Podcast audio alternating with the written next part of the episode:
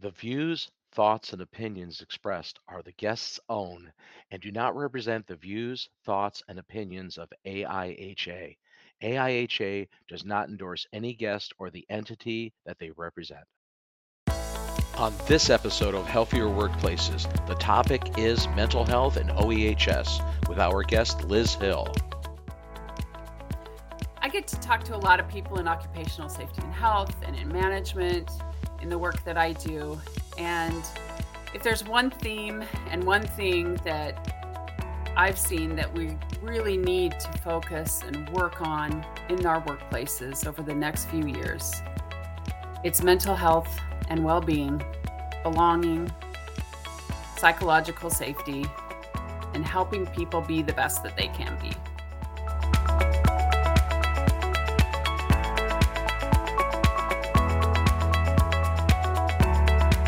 Welcome to another episode of Healthier Workplaces.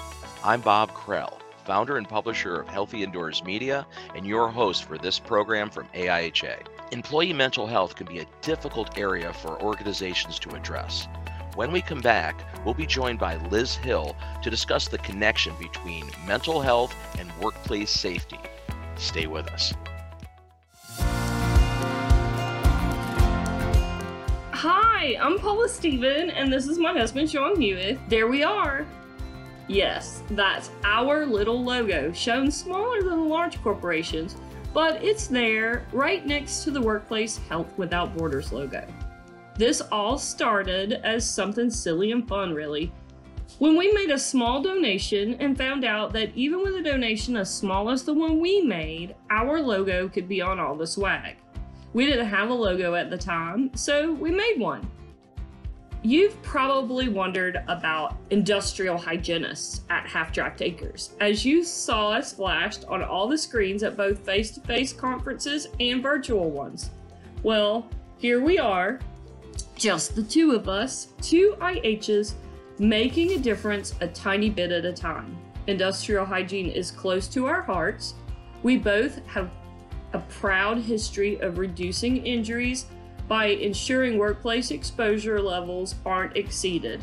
And we care about what the future holds since the average professional is about 43 years old, and since fewer students seem to be joining us, it's important to advance the profession by contributing to a scholarship that funds education and professional development in this field.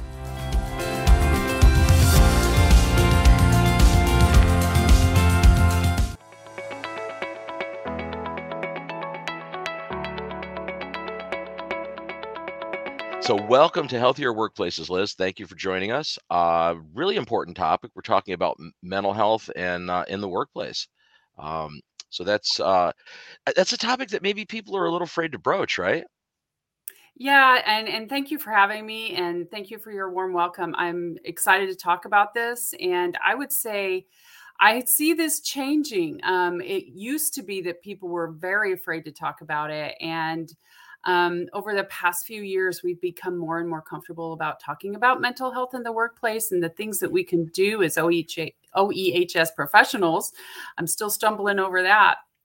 Um, and also, you know, as managers and supervisors, all the things that we can do in our organizations to really help people um, have the best um, mental well-being that they can have.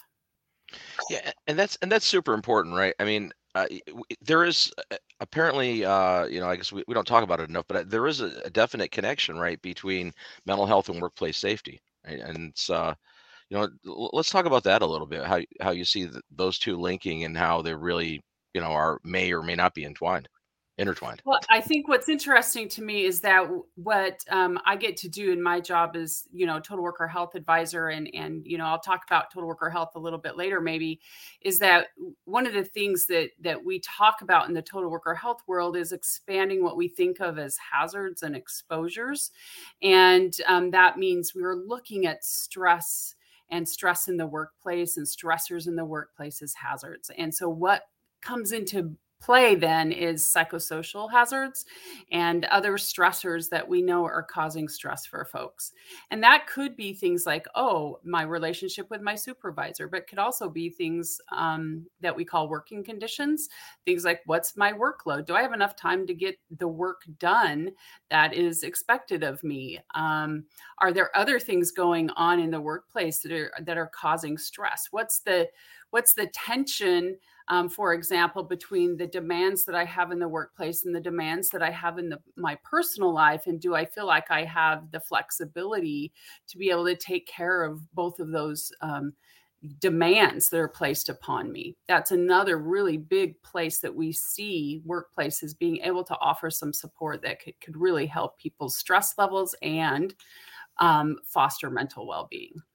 So I mean, is this is this something that's commonly addressed in, in most workplace settings, or I mean, uh, honestly, I, I have this feeling that it's something that many employers are reluctant to uh, even enter into that. Right? Is it? I think we're seeing more and more, and I think the way that that employers have dealt with it in the past really has been we are going to talk about stress management on the part of the employee, right? We're going to mm-hmm. offer some benefits to you as far as employee assistance programs that are going to maybe offer you a certain number of sessions with a therapist or a counselor for a, an issue that you're dealing with, or we're going to teach you a little bit about how to manage the stress that you're experiencing.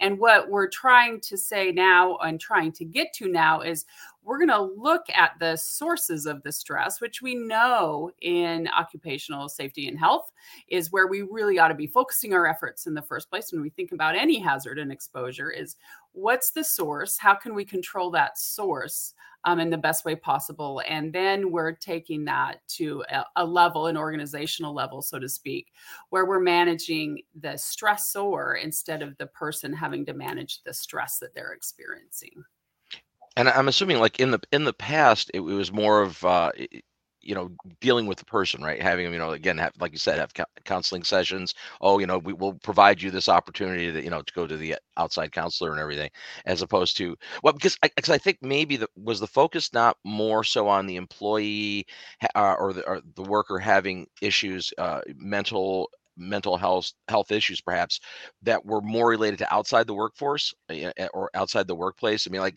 i, I think employers probably tried to take the focus off of the fact that they might be the stressor. Yes i think you're right. I think that's probably definitely part of it like not recognizing that there are workplace factors that were playing into the mental health um, struggles that, that, that their employees and workers were experiencing um, like oh okay well they're you know it's a personal problem or sure. you know they're having family issues that they're they're dealing with and okay that takes the, the pressure off of us to have to really look at ourselves and see what what's going on within our organization um, I think the other thing that's happening is that you're hearing, and this is, you know, happening outside of um, maybe occupational safety and health realm, is the term psychological safety. I'm sure you've heard it. It's it's out there in in the management um, realm, for example, that, you know, our younger generation of workers are demanding psychological safety in the workplace. There's lots of good work out there around what psychological safety is. And many other countries have standards around psychological health and safety. And in fact, there is an ISO standard for um, psychosocial hmm. hazard management um, that's part of the 14, uh, excuse me, the 45,000 um, series. So 45,003 came out in 2020, uh, which is the psychosocial um, hazard. And I'm going to probably say this wrong that the psychosocial risk management and how that fits into um, all that other risk management systems. So uh, Canada has a voluntary standard. Uh, Australia has a standard that is a regulation, and it's very interesting to see how other countries are dealing with this and thinking about psychological health and safety and how that plays um, with mental health in the workplace because they're not different things and how they see that relationship too. Well, what does that mean for safety in the workplace? So it's more than just, hey, we're managing these physical or biological or chemical hazards and exposures. We want people to feel safe here and have that experience of feeling safe. So define or you know describe uh, some examples of, of psychological hazards that you know you might encounter in a workplace. I, already mentioned a few, so that's like my my experience with my supervisor. What's my relationship with my supervisor? What's my relationship with my coworkers? One that most people go to most commonly is there bullying and harassment in the the workplace, but it can go to are there policies and procedures that allow discrimination to happen in the workplace that that you know might be an unintended consequence of a policy or procedure but it's there. So there might be some discrimination happening but it's also like what do i have autonomy in the workplace? Um, what is my level of autonomy? And those things can all cause some psychological harm to us if we're not thinking about how that plays into the larger picture of how we experience our our work. So I, guess that's a good segue in, you know, to how how does an organization or, or management uh, have that hard conversation about mental health in a workplace environment? You know, how how, how do we actually uh, what, what's the best way to address that? You know, in, in a corporate setting or in a workplace setting? Well, you know, that's that's a really good question. And I don't think there's like a one thing that any organization can do. Um, like there, I can't say, oh, if you do this, like it's a magic bullet. I think that every organization has their own kind of culture and can find things but i think there's some really great examples out there. And one of them that i want to um, talk about is um, for example here in oregon a few years back um, some large construction um, companies formed a construction suicide prevention partnership with um, an organization here that runs our suicide prevention line and um, other some other mental health support lines here in the state. Um, and they work together to really think about how do we look at because we know we have high suicide rates in the construction industry how do we support our workers how do we really get to some practices that will help reduce suicide in the construction industry and so they came up with some very practical things so they um, have a suicide prevention plan template that construction firms can take and look and make their own. So looking at okay, here's some things that you need to include, but you know, you have specific conditions in your company that you might um, need to have this piece, but not that piece. Um, they did things like interactive toolbox talks where you actually have the conversation. So, one of the first things that they really wanted to take on is you know, stopping the stigma, just talking about we all have mental health struggles.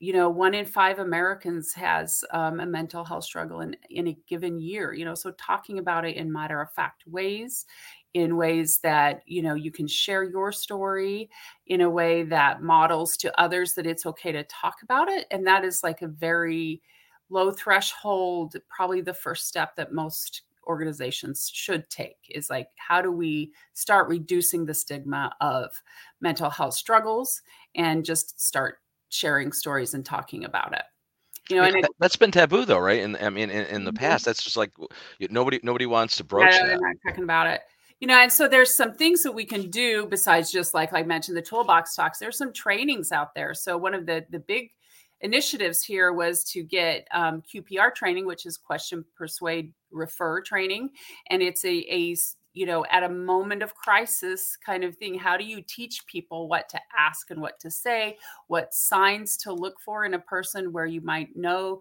or recognize that oh wow this this person is really having a hard time. How do i ask them what i can do to help? Or ask them what their intentions are and ask them and then know hey, you know, okay, you work for XYZ company. I know that they have, um, you know, they have this therapist or they have this EAP, or I know now that there's this nationwide suicide prevention hotline 988. I'm going to just dial it for you and hand you my phone, and you're going to talk to somebody that is live and they're going to help you because I'm not a therapist, but I know how to get you to talk to somebody right now.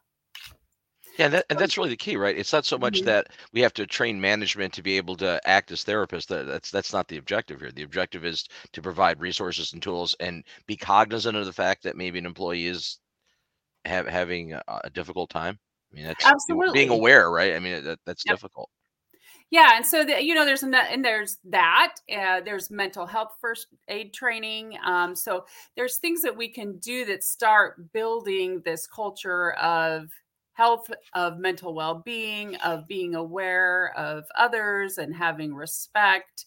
And you know, and it feeds into all these other kinds of things that that organizations have really leaned into in the past few years too. You know, DEI initiatives and efforts and you know how do we have people have this sense of belonging which we know is very important to having you know mental health and mental well-being um, so it, it's it's all kind of works together and we also know uh, as we've mentioned before a couple times in this conversation the strong linkage to having um, strong safety and health cultures as well and that is a cultural shift, right? I mean, for, for, for many organizations, this will be a cultural shift to actually take, you know, workplace safety has been at the forefront for a while, and I think you know companies are very cognizant of that, you know, and you know, worrying about workplace, you know, like you said, biological hazards, fall hazards, things like that.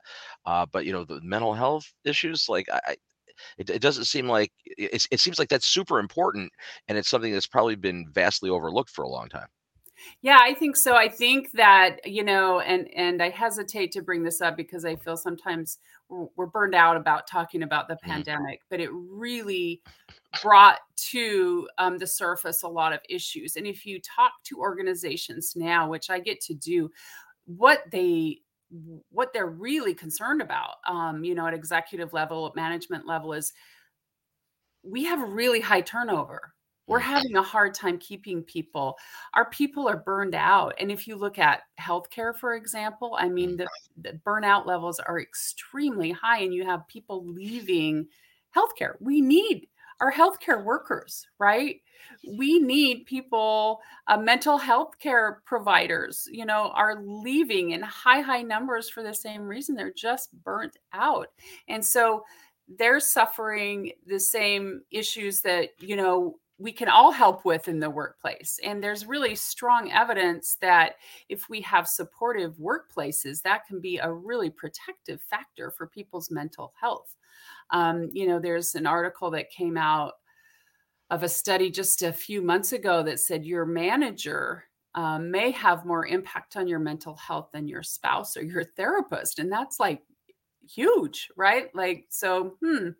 And, you know, there's lots of research been done about having, um, if you can teach supervisors and managers how to be and exhibit supportive behaviors, um, that really has a huge impact on people's health, but also their mental well being and re- stress reduction. And it can also be a very um, great protective factor. And these are things that we can teach um, supervisors and managers how how to be. Not not everyone is a natural empathetic leader, but we can teach them behaviors that exhibit those um, characteristics you know and, and you, you selected you know healthcare as, as an example i think that's a really glaring example because healthcare professionals especially during the pandemic were you know especially frontline uh, providers that were in the ers and deal you know dealing with the, the critical care of uh, patients uh, you know, obviously overworked burned out uh, fearful of their own exposures uh, every every level of work work site stress was probably exemplified there uh, but that's really it, it was like like you mentioned it's not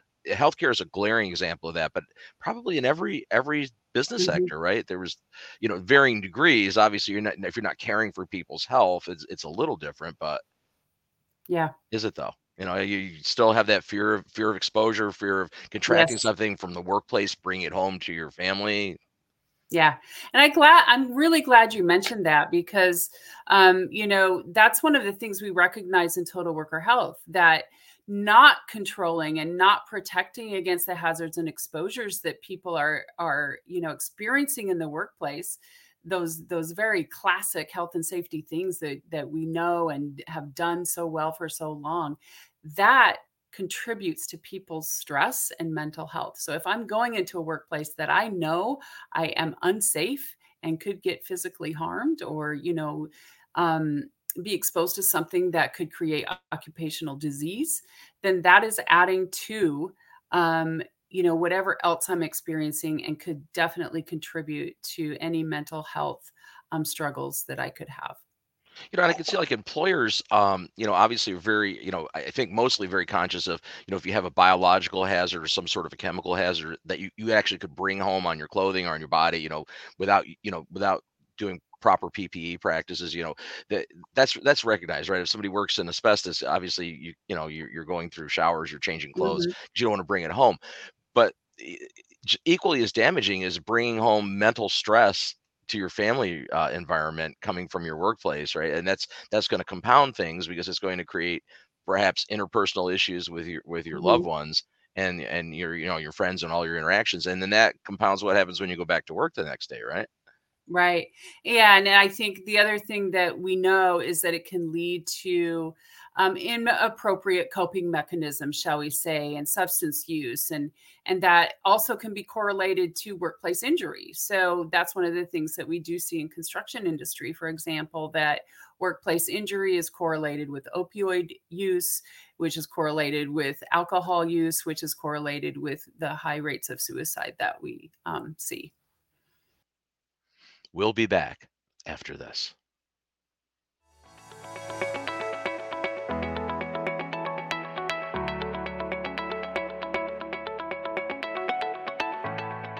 Here's our consultant, Sarah. She's always looking for ways to grow her network and increase her business. But advertising is expensive. There are lots of competitors, and sometimes she has trouble finding the right audience. Luckily for Sarah, the American Industrial Hygiene Association, AIHA, offers the perfect low cost solution the AIHA Consultants Listing. This listing is the perfect resource for consumers and businesses, and especially for those in need of highly specialized and qualified industrial hygienists. Every year, AIHA sends the consultants listing to thousands of decision makers nationwide in a variety of industries, including legal, real estate, trade associations, academics, hospitals, and all levels of government, including most federal agencies. It's also readily available online through their website.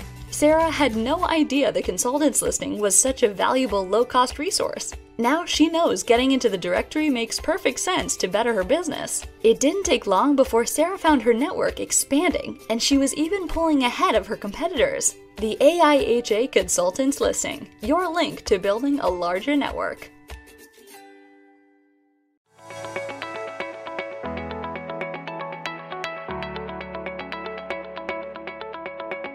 A, a, real important takeaway here is how can a, an organization include mental health in a company's uh, OEHS programs? Well, I'm glad you asked. I think there's a, some really great examples, as I mentioned, um, around the world where there are standards um, about how they're doing this. So I would look to Australia. There are standards there, and and you know, folks are interested in looking at how do we do this in our organization can look there.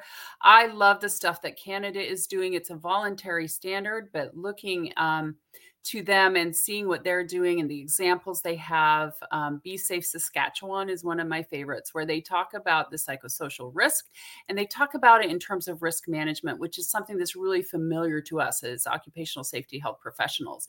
And it is an easy way to think about um, you know how do we start incorporating this into our safety management systems that we already have in place? And making that case for yeah we need to really be looking at this as well. Um, and you know of course there's the iso 45003 which I already mentioned that is a standard. And for those that are doing ISO you know it's it, incorporate that into your work. And it again looks takes it from the risk management standpoint and uh, that psychosocial risk I would say total worker health and the total worker health framework is a really excellent way to do this because we're talking about expanding risks and um, hazards in the workplace and how we think about those hazards and exposures that we have in the workplace. And it's just a natural fit. And as I go around and talk to the organizations that I work with, this is one of the topics and concepts that I include as must be part of any total worker health efforts that you do.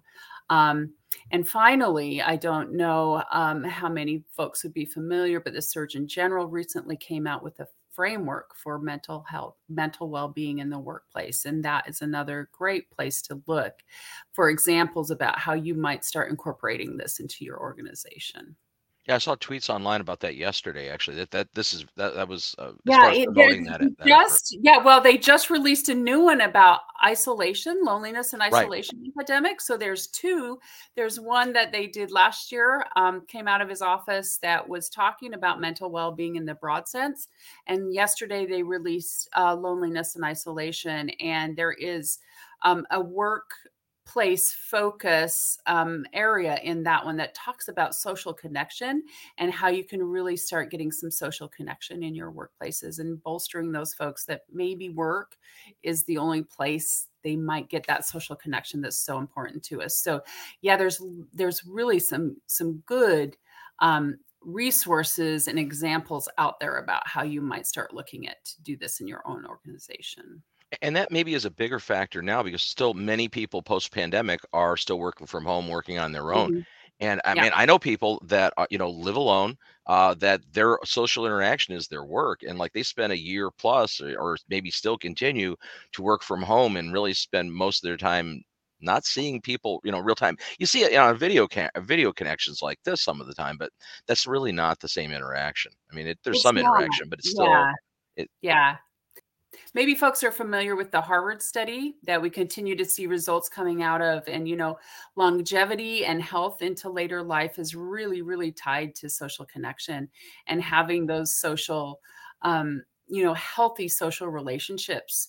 And so, you know, it can be really important and thinking about how you do social connection at work. And especially, as you mentioned, in the the era of remote teams and how do you make this work and how do you foster those social connections can be really important to folks' mental health and and so there's there's a lot of moving pieces and like i said every organization is going to have maybe a little bit different flavor and a little bit different culture and a little bit different um, specific action that they're going to want to um, take to to really um, think about well what would what do we need to do or or what's missing for us in our organization to really really um, start fostering mental well-being So that's our show for this week.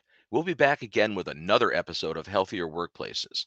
We'll be at AIHCE 2023 in Phoenix, Arizona later this month for some live special editions of the Healthier Workplaces show. I hope to see you there.